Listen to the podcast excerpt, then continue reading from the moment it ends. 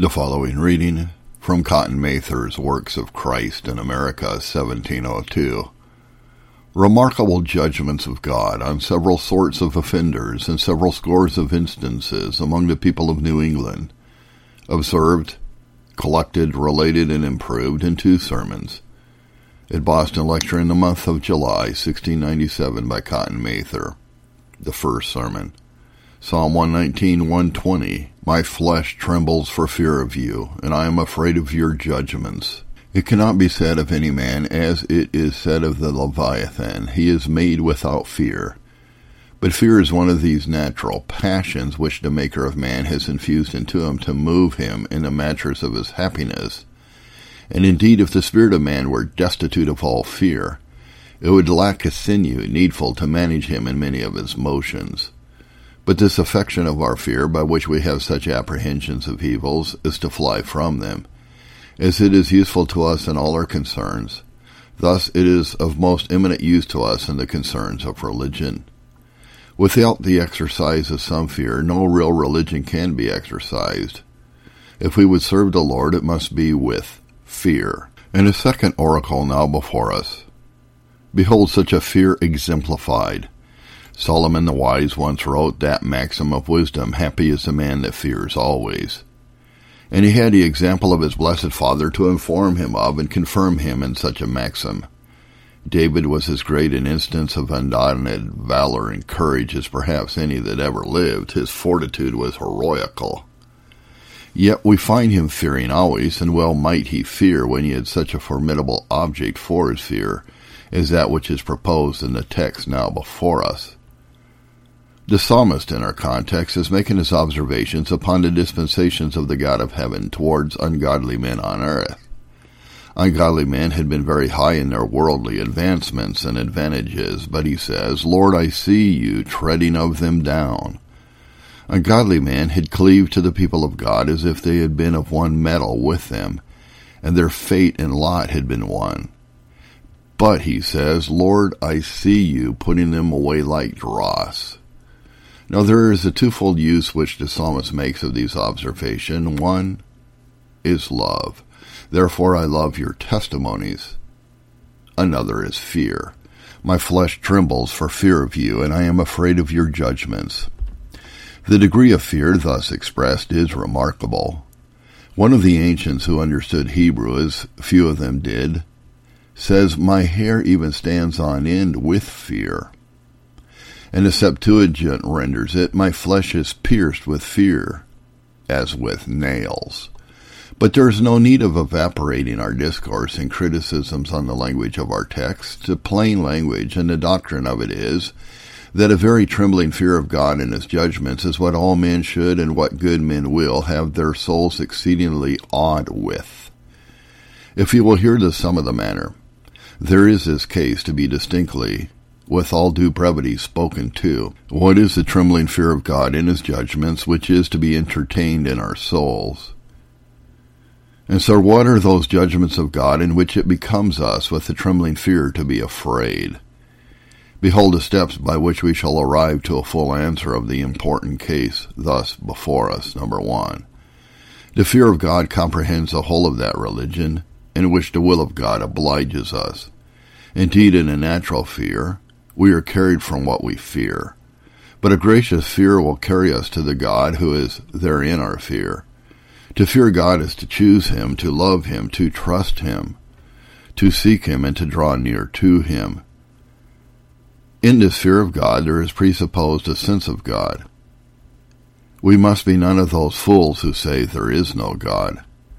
Our fear of God must not be as of an imaginary being or of the frightful nonentities which the feeble spirits of children are scared with all.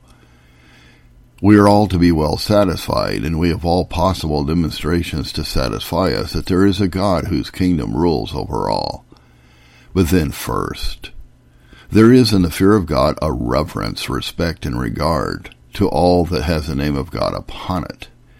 We must have such a fear of God in us that our God may speak of us in that style in Malachi four two. You fear my name. We should have none but fit, that is to say, holy and humble resentments of all those things in which the great God makes himself known to us. His titles we must mention with honor. His attributes we must adore with all affection. His appointments we must approach with all attention. We should be solicitous that God may be glorified, not only by ourselves, but also by all the world about us. Hallowed be thy name. It is to be the first petition of our souls. Secondly, there is in the fear of God a studious concern and caution to avoid all that sinful evil by which the law of God is transgressed.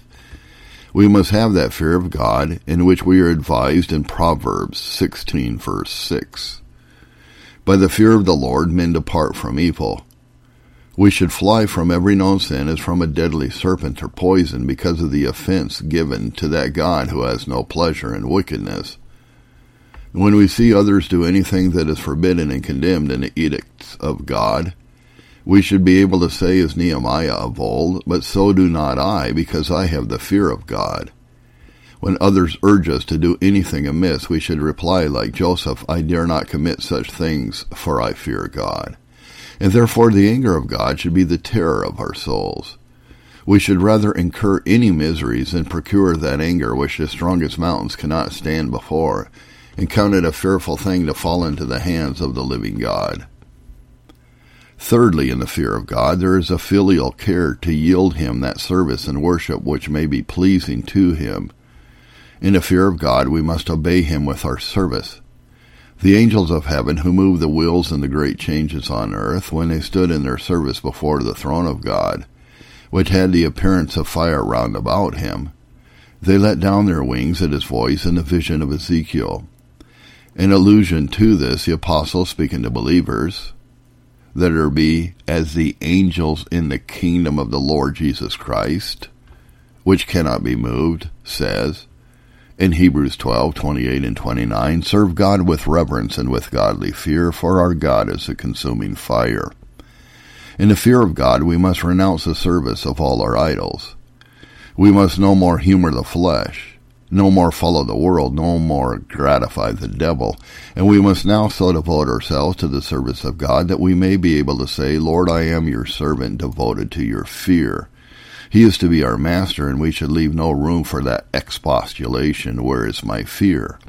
And in the fear of God, we must address him with our worship. The proselytes which came in to embrace the true worship of God have this distinction. In Psalm one fifteen eleven, "You that fear the Lord." In the fear of God, we must worship him who is worthy to be feared. And both the natural and the instituted worship of God is to be continually performed with us. We ought to be, as he once was, devout persons who fear God and pray always to him.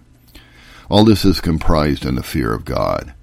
And yet you have no right notion of it if a Christ be left out of the notion.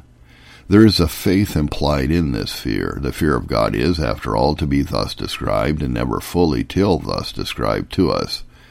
It is even such a dread of the divine displeasure at sin as drives us to our Lord Jesus Christ for salvation from sin, and from the displeasure of God against us for it. There never was any true fear of God in the days of the Old Testament, but such as thought of and ran to a Messiah as a deliverer from the wrath of God. And all the fear of God in the days of the New Testament acknowledges our blessed Jesus as that Messiah. This is that fear of God which is the beginning of wisdom. This, that fear of God in which all men should be all the day long. This is that fear of God in which we should continue all the days that we live upon the earth. If you do not walk in the fear of God, O man, let your flesh tremble for fear, and be afraid of the judgments in which you make yourself obnoxious. But this leads us to a further consideration, number two. Unto the fear of God we are by the consideration of his judgments to be awakened, and we should therefore be struck with a very trembling fear of those judgments. Now the judgments of God are capable of a distribution into judgments denounced and judgments inflicted, judgments in the commission and judgments in the accomplishment, the declaration of divine judgments and the execution of divine judgments. With an eye to this distribution, there are these counsels which from the great God of judgment are to be given you, the first counsel. Let us with a very trembling fear be afraid of the judgments that are pronounced against the ungodly in the book of God. They are used in our longest and sweetest psalm, no less than twelve several words, to signify the revelation which God had made of his purpose to save men by that son of a virgin who was to break the old serpent's head. And one of these words is judgments. This, then, is the influence which the judgments of God, or the discoveries which he has made of himself in this book of his, must have upon us. We should be able to say, as in Psalm one nineteen, verse one sixty-one, Lord, my heart stands in awe of thy word. Are there any precepts in this book? We should fear the commandment, fear and cry, Lord, I am afraid of breaking thy holy laws that are so holy and just and good. Are there any promises in this book? We should fear lest we should fall short of them. Are there any threatenings in this book? We should fear lest they take hold of us. Before everything in the book of God, we should have the same disposition that Josiah had when the book of Deuteronomy was read to him. The Jews have a tradition that by the special disposal of divine providence, the first place which the reader lit upon was Deuteronomy twenty-eight, verse thirty-six. That it may be said to us, Thy heart was tender, and thou didst humble thyself before God when thou didst hear his words. We should be apprehensive of the Almighty God speaking in every line of this book, and then be afraid lest all the plagues written in this book overtake us if we sin against such a God. It was the character of our Lord Jesus Christ. In Isaiah sixty-six two, He that is of a poor and a contrite spirit, and who trembles at my word. When we see what judgments the word of God has threatened against the children of disobedience, we should even fall a trembling at them. And especially they that are conscious to a course of disobedience against God should be afraid of these judgments. When Belshazzar saw upon his wall and handwriting, which he could not read, because perhaps the letters were so unfolded one among another, that except a man had the key of the cipher, the sentence was not easy to be unciphered, he was wonderfully terrified at what he saw. Unbelievers may read that handwriting in this book. If any man believe not the Son, the wrath of God abideth on him. And you will not be afraid of that wrath. Impenitents may read that handwriting in this book. The Lord will wound such an one as goes on still in his trespasses. And will you not be afraid of that wound? The prayerless may in this book read that handwriting. The wicked shall be turned into hell, and all they that forget God. And will they not be afraid of that hell, or fear him who is able to cast body and soul into hell? I say unto you, fear him, and oh, be afraid of these judgments. The second counsel. Let us with a very trembling fear be afraid of judgments that shall be pronounced upon the ungodly in the day of God. It is a truth in which we are very sure, the God of truth has given us assurance of it, that he has appointed a day in which he will judge the world in righteousness by our Lord Jesus Christ. Now in the remembrance of this day, when the kingdom that was promised to the seed of David shall be erected, it is said in Ecclesiastes twelve, verses thirteen and fourteen, Fear God, for God will bring every work into judgment.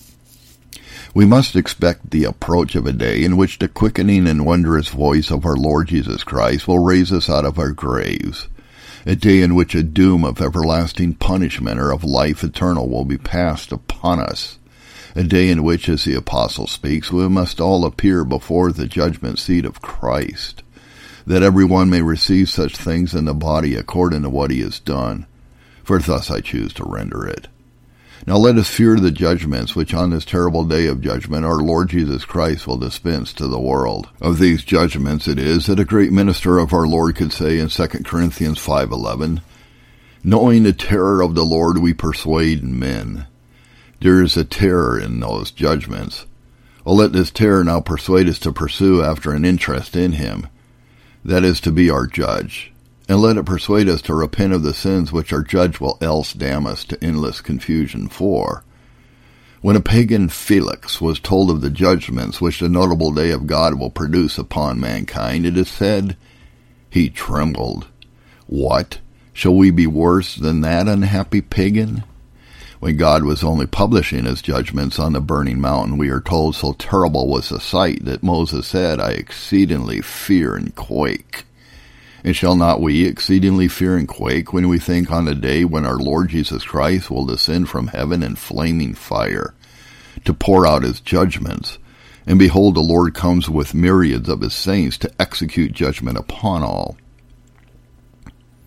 Certain I am, all this lower world will be surprised with an horrible fright at that great revolution.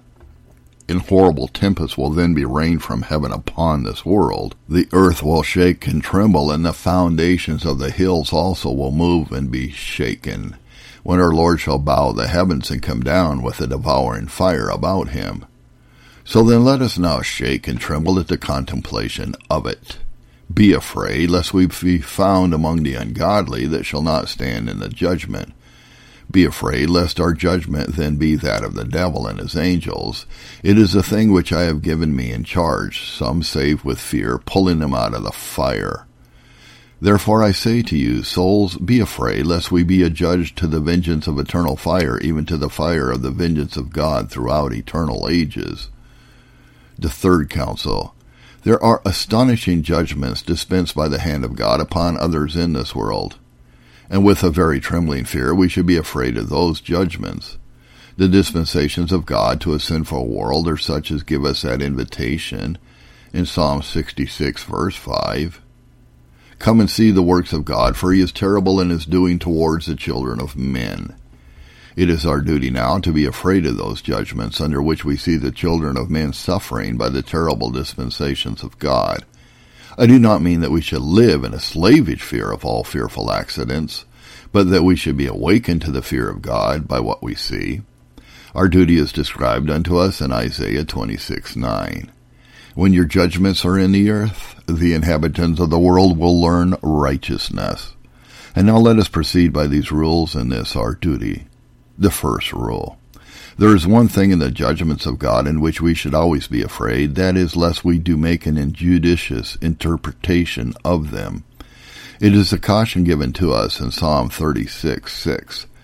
Your judgments are a great deep, O Lord, and we should be very cautious lest we drown ourselves in such a deep when we go to fathom it.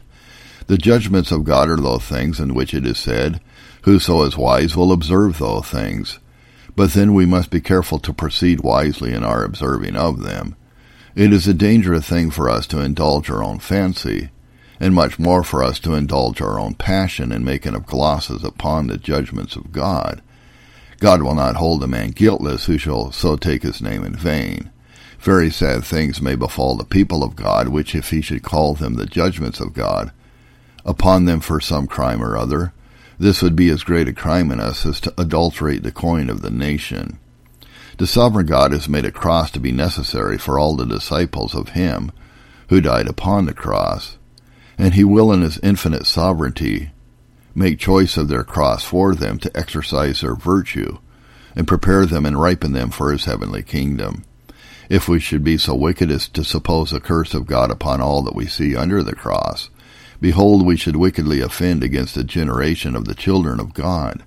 When the sons of that excellent minister of God, Aaron the priest of the Lord, came to an untimely end, it had been a vile impiety in the congregation of Israel to have persecuted their worthy and aged father with any censorious imputations. The judgments of God are like to arrest none sooner than the rash expositors of his judgments on other men. The jealous God will soon draw near in judgment unto those who persecute them whom he has smitten, and who talk to the grief of those whom he has wounded.